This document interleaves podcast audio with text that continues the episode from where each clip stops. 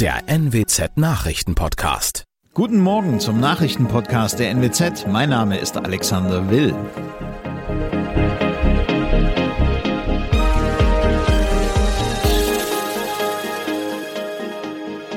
Und das sind unsere Themen. Land verlängert Corona-Regeln. Mehr Corona-Fälle in Niedersachsen. Neue Anklagen im Delmenhorster Doppelmordfall. Und der Kaiserschnitt boomt im Nordwesten. Die niedersächsische Corona-Verordnung wird mit wenigen Änderungen verlängert. Das kündigte Gesundheitsministerin Daniela Behrens in Hannover an. Die überarbeitete Verordnung wird bis zum 25. Mai gelten. In der neuen Fassung wird die Testpflicht für Schulen und Kitas gestrichen. Von kommender Woche an ist dort kein negativer Test mehr notwendig. Wer sich testen lassen möchte, erhält dafür im Mai drei Testkits pro Woche. Die Testpflicht für Kranken- und Pflegeeinrichtungen soll weiter bestehen bleiben, wie auch die Maskenpflicht in Bus und Bahn. In Niedersachsen haben die Behörden in weniger als einer Woche knapp 100.000 weitere Fälle von Covid-19 registriert. Keine Erholung zeichnete sich bei der Hospitalisierungsinzidenz ab. Sie misst die Zahl der in Krankenhäuser eingewiesenen Covid-Patienten bezogen auf 100.000 Einwohner innerhalb einer Woche. Der Wert stieg von 10,5 am Samstag auf 10,7. Zuletzt waren 4,9 Prozent der Intensivbetten in den niedersächsischen Kliniken mit Corona-Kranken belegt. Die höchste Sieben-Tage-Inzidenz im Land verzeichnete der Kreis Wittmund. Danach folgte der Kreis Oldenburg. Wegen eines mutmaßlichen Doppelmordes in Delmenhorst steht ein 34-Jähriger vor Gericht. Nun hat die Staatsanwaltschaft in Oldenburg Anklage gegen sechs weitere Männer erhoben. Die Ermittler werfen ihnen Beihilfe zum Mord vor. Das sagte ein Sprecher der Staatsanwaltschaft am Dienstag. Über die Eröffnung des Hauptverfahrens entscheidet das Landgericht. Im bereits laufenden Prozess hat der angeklagte Iraker gestanden, zunächst einen 23-jährigen Mann in einer Delmenhorster Bar erstochen zu haben. Danach sei er zu seiner Frau gefahren und habe mit dem Messer auf sie eingestochen, im Beisein der achtjährigen Tochter. Die 27-jährige starb zwei Tage später. Motiv des Täters Eifersucht.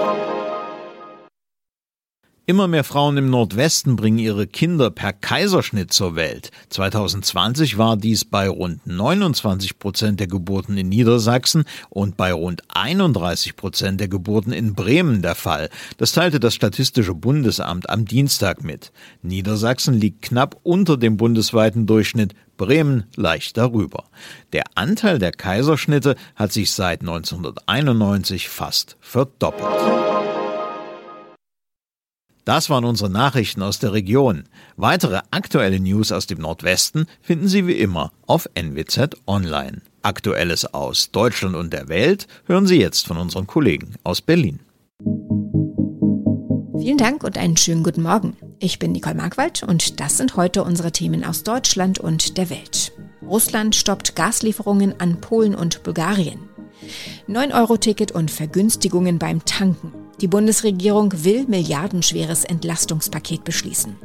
Und das Bundesverfassungsgericht prüft, ob Strafgefangene in Deutschland für ihre Arbeit ausreichend bezahlt werden. Russland macht ernst. Am Abend verkündet die polnische Regierung, dass ab heute kein russisches Gas mehr nach Polen fließen wird. Nur einige Stunden später meldete auch Bulgarien, dass die Gaslieferungen aus Russland eingestellt werden. Einzelheiten von Diana Kramer. Russland hatte diesen Schritt angekündigt. Ländern, die Gaslieferungen nicht in Rubel zahlen, wird der Gashahn zugedreht. Polen und Bulgarien argumentieren dagegen, sich an die laufenden Verträge gehalten zu haben. Polen spricht deshalb von einem Erpressungsversuch Moskaus. Dennoch sei das Land vorbereitet, die Gasspeicher seien gut gefüllt, heißt es aus Warschau. Auch Bulgarien habe Schritte zur alternativen Gasversorgung unternommen, teilte das Energieministerium in Sofia mit. Vorerst seien keine Engpässe und keine Begrenzung des Gasverbrauchs zu erwarten. Die Bundesregierung will in ihrer Kabinettssitzung heute Vormittag das milliardenschwere Entlastungspaket wegen gestiegener Energiepreise beschließen. Es enthält unter anderem das befristete 9-Euro-Monatsticket für Bus und Bahn, eine befristete Senkung der Spritpreise und eine 300-Euro-Pauschale für Erwerbstätige. Jan-Henner Reitze berichtet aus Berlin, Streit gibt es ja vor allem noch um das 9-Euro-Ticket. Warum? Bei der Finanzierung des 9-Euro-Tickets stehen auch die Länder mit in der Verantwortung. Denen hat der Bund zwar insgesamt schon 3,7 Milliarden Euro zusätzlich für dieses Jahr für den öffentlichen Nahverkehr zugesagt. Das reicht den Ländern aber nicht. Sie wollen noch mehr Geld vom Bund und die Zusage nicht allein dafür gerade stehen zu müssen, wenn entweder keiner das 9-Euro-Ticket haben will und die Einnahmeausfälle noch größer als gedacht ausfallen oder umgekehrt die Fahrgastzahlen so stark steigen, dass mehr Busse und Bahnen eingesetzt werden müssen. Könnte dieser Streit den Start des 9-Euro-Tickets verzögern?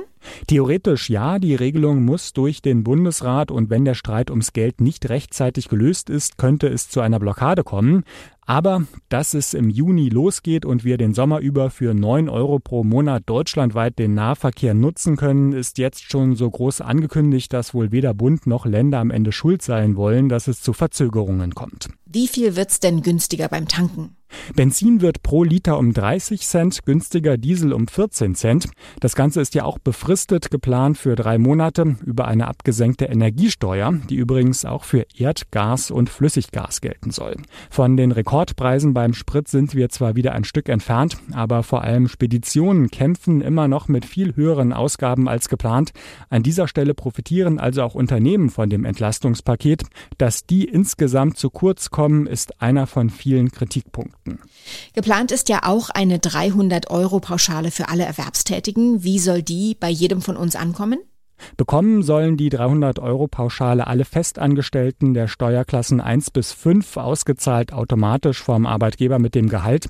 Bei Selbstständigen wird die Steuervorauszahlung abgesenkt. Die Pauschale ist ja dazu gedacht, eine Nachzahlung bei der Heizkosten- oder Stromrechnung auszugleichen.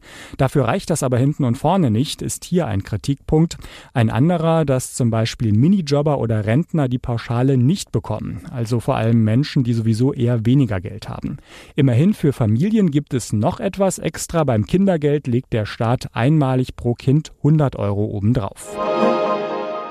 Wer in Deutschland im Gefängnis landet, muss dort oft arbeiten. Denn in den meisten Bundesländern gilt für Häftlinge eine Arbeitspflicht. Werden aber Strafgefangene für ihre Arbeit ausreichend bezahlt?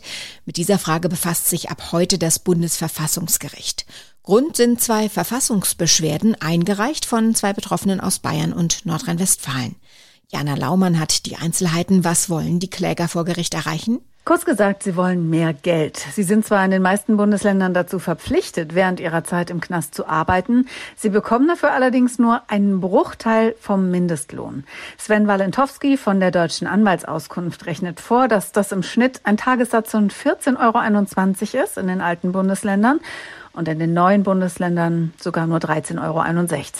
Es darf schon die Frage gestellt werden, ob das dem Resozialisierungsanspruch noch gerecht wird wird eigentlich den Gefangenen vor Augen geführt, dass Arbeit sich lohnt? Und wer nichts ansparen kann, für den wird ein Neustart nach der Haft auch unnötig schwierig, sagen die Kläger. Wer im Gefängnis sitzt, hat auch viel weniger Kosten. Wofür wollen die Kläger denn das Geld ausgeben? Stimmt, Kosten für Miete, Heizung oder Auto fallen ja weg. Allerdings haben Gefangene oft auch Schulden, zum Beispiel für den Anwalt, der sie vor Gericht verteidigt hat. Und die können sie mit so kleinen Beträgen gar nicht abbezahlen. Die Familie draußen aus dem Gefängnis heraus zu unterstützen, ist damit auch nicht wirklich möglich. Und auch in die Rentenversicherung fließt während der Haft kein Geld, sodass später die Altersarmut droht. Naja, und ein kleiner Punkt ist auch, dass Sachen für den täglichen Bedarf im Gefängnis viel mehr kosten als sonst, zum Beispiel Rasierer oder einfach nur eine Cola. Was für Jobs machen Inhaftierte in Deutschland eigentlich? Einige arbeiten in Betrieben, die zu ihrer JVA gehören, andere für externe Unternehmen und wieder andere übernehmen Aufgaben direkt im Gefängnis, also sauber machen, Wäsche waschen oder in der Küche helfen. Die Bundesarbeitsgemeinschaft für Straffälligenhilfe hat uns gesagt, da geht es oft um einfachste Tätigkeiten mit sehr geringen Anforderungen. Wenn man nicht gerade in einer einsamen Gegend lebt, ist man davon umgeben. Lärm. Ob Bauarbeiten nebenan, dichter Verkehr oder laute Mitmenschen.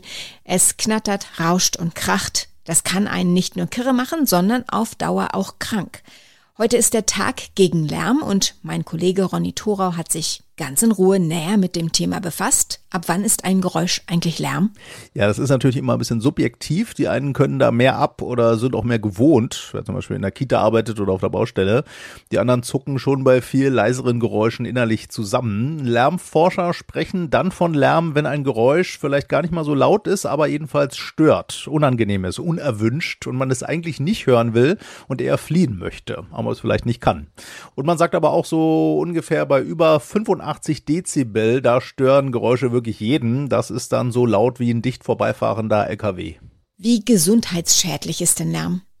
Ja, das gilt schon einerseits als seltener Extremfall, dass Lärm wirklich richtig krank macht, vor allem wenn der Lärm dauerhaft ist und man keine Erholungspausen davon hat.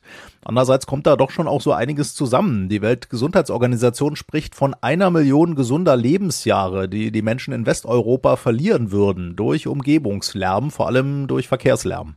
Welche Krankheiten kann Lärm auslösen? Ja, zum Beispiel kann Dauerlärm Bluthochdruck begünstigen und Herz-Kreislauf-Erkrankungen oder auch Diabetes. Auch Stress, Erschöpfung bis hin zur Depression sind möglich. Und es gibt übrigens auch Listen, welcher Lärm uns am meisten stört. Ganz vorn dabei Fluglärm, gefolgt von Straßenlärm und auf Platz drei laute Nachbarn. Was kann man denn gegen Lärm tun? Weghören ist schwierig.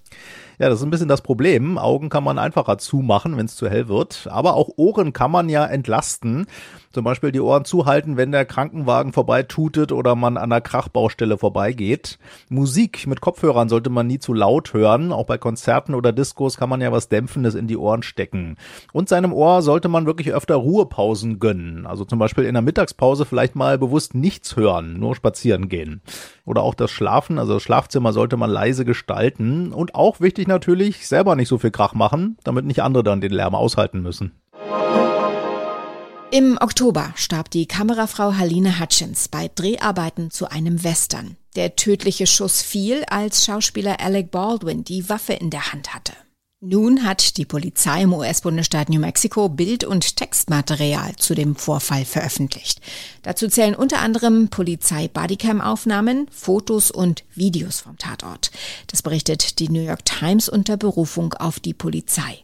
Tina Eck berichtet aus den USA. Was ist denn da alles zu sehen und zu finden in diesem Material? Ja, auf einem Foto ist zu sehen, äh, wie die Kamerafrau nach dem Schuss von Rettungskräften und Notärzten versorgt wird. Ein anderes Bild, das äh, vermutlich von einer Bodycam gemacht wurde, zeigt Baldwin unmittelbar nach dem Schuss mit der Waffe, aus der sich der Schuss gelöst hatte. Es gibt auch äh, Fotos und Videos vom Tatort und Textnachrichten der Mitarbeiter der Filmcrew von den Tagen vor und nach dem Vorfall.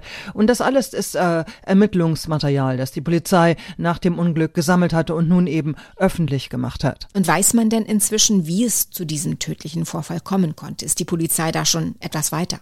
Die Ermittlungen gehen immer noch weiter, sagt das Büro des Sheriffs. Wichtige Erkenntnisse fehlen noch. Äh, aber es hatte sich ja herausgestellt, dass in dem Colt, den Baldwin in der Szene benutzte, eine echte Kugel steckte. Äh, es hatte auch Streit und Proteste bei der Crew gegeben wegen mangelnder Sicherheitsvorkehrungen am Set. Einige hatten gekündigt. Und wegen dieser mangelnden Sicherheit wurde auch schon eine Geldstrafe verhängt von fast 140.000 Dollar. Das ist die Höchststrafe. Äh, mehrere Zivilklagen gegen Baldwin und sein Team laufen bereits Strafverfolgung könnte noch hinzukommen. Äh, Alec Baldwin jedenfalls hat äh, jede Schuld von sich gewiesen. Soweit das Wichtigste an diesem Mittwochmorgen. Ich heiße Nicole Markwald und wünsche einen guten Tag.